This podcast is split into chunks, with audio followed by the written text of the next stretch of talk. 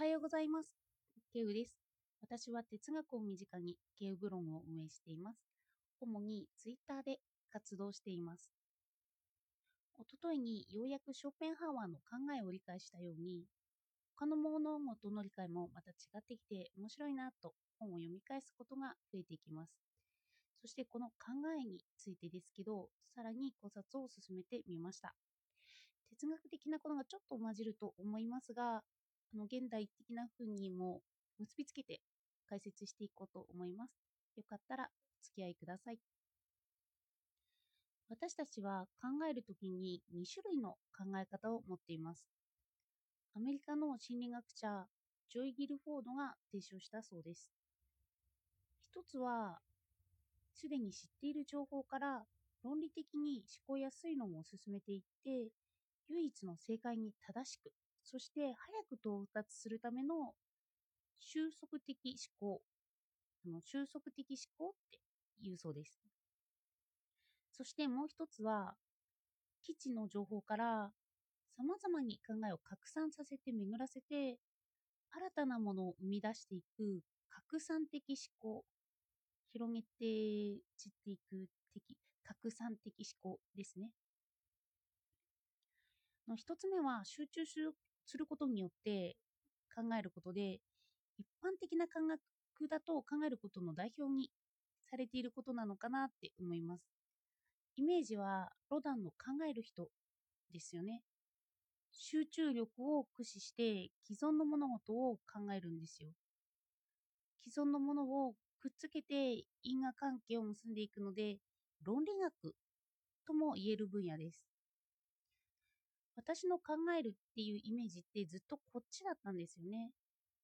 だから昔からお酒を飲むのがちょっと嫌だったんですよ。なんかお酒を飲んだ状態でほわーってしますよね。それで論理的に正しい答えが出ないんじゃないかって思うんです。例えば私は弟がいて数学教えてと言われたことがお酒を飲んだ後にあったんですよね。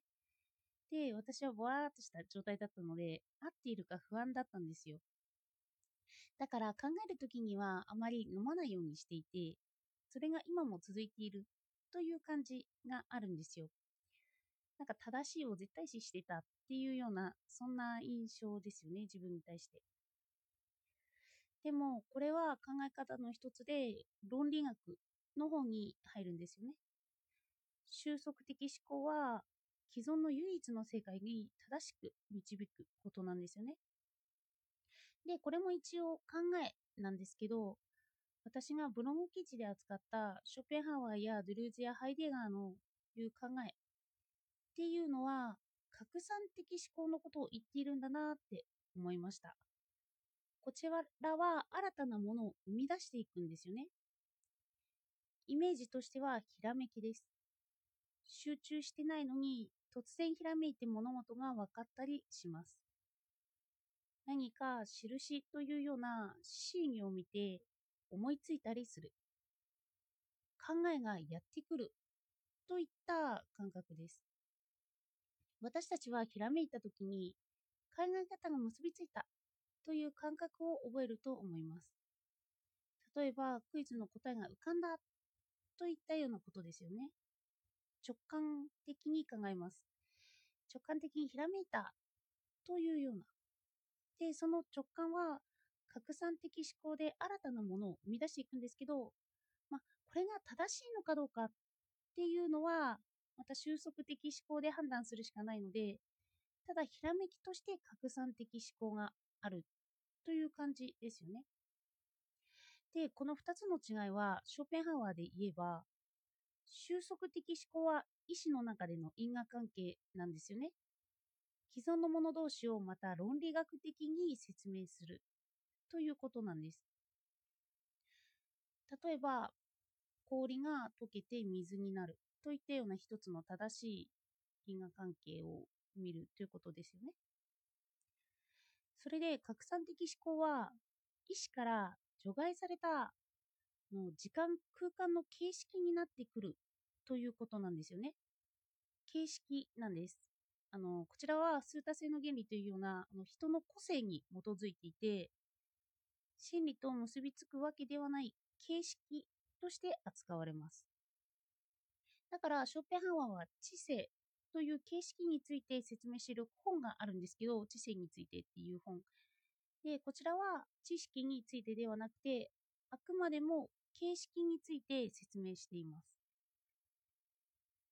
例えば、医師の中での因果関係を見てみると、1たす1は2なんですよね。既存の知識から正しい答えを出すことなんです。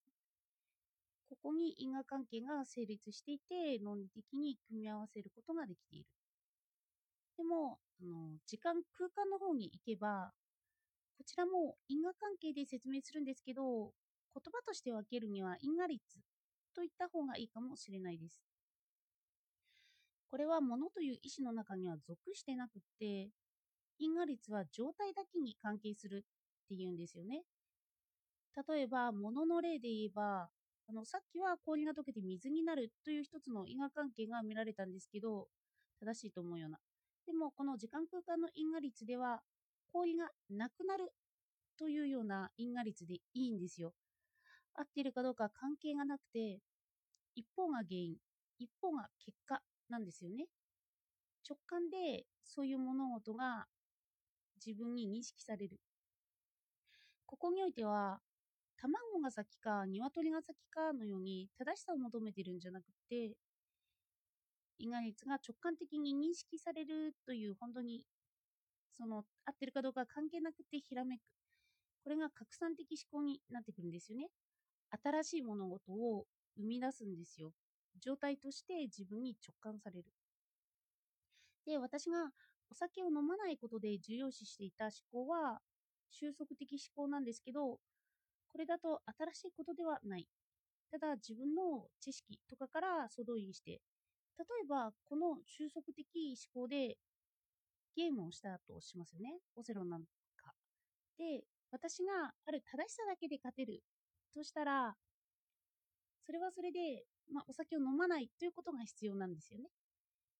でも、私の知性を超えて独創性で勝ちたいといった場合にならば、お酒を飲めばいいんですよ。で、人は一人の時で、ダビデ像の考え、ダビデの考える像のように考えている時は、そこまで新しいことは思い浮かばないんですよね。で、な、どうすれば新しいことを思いつくかって言えば、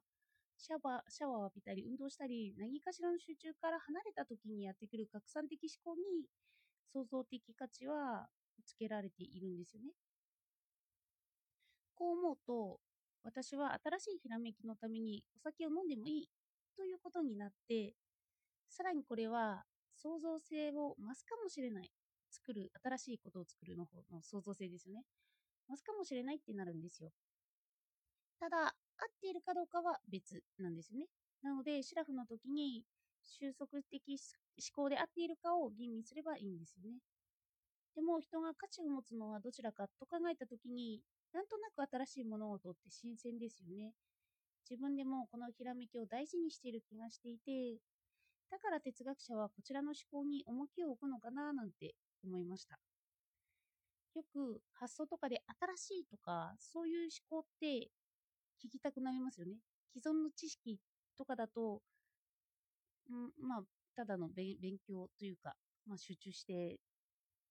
得る知識といった感じです。では今日は、うん、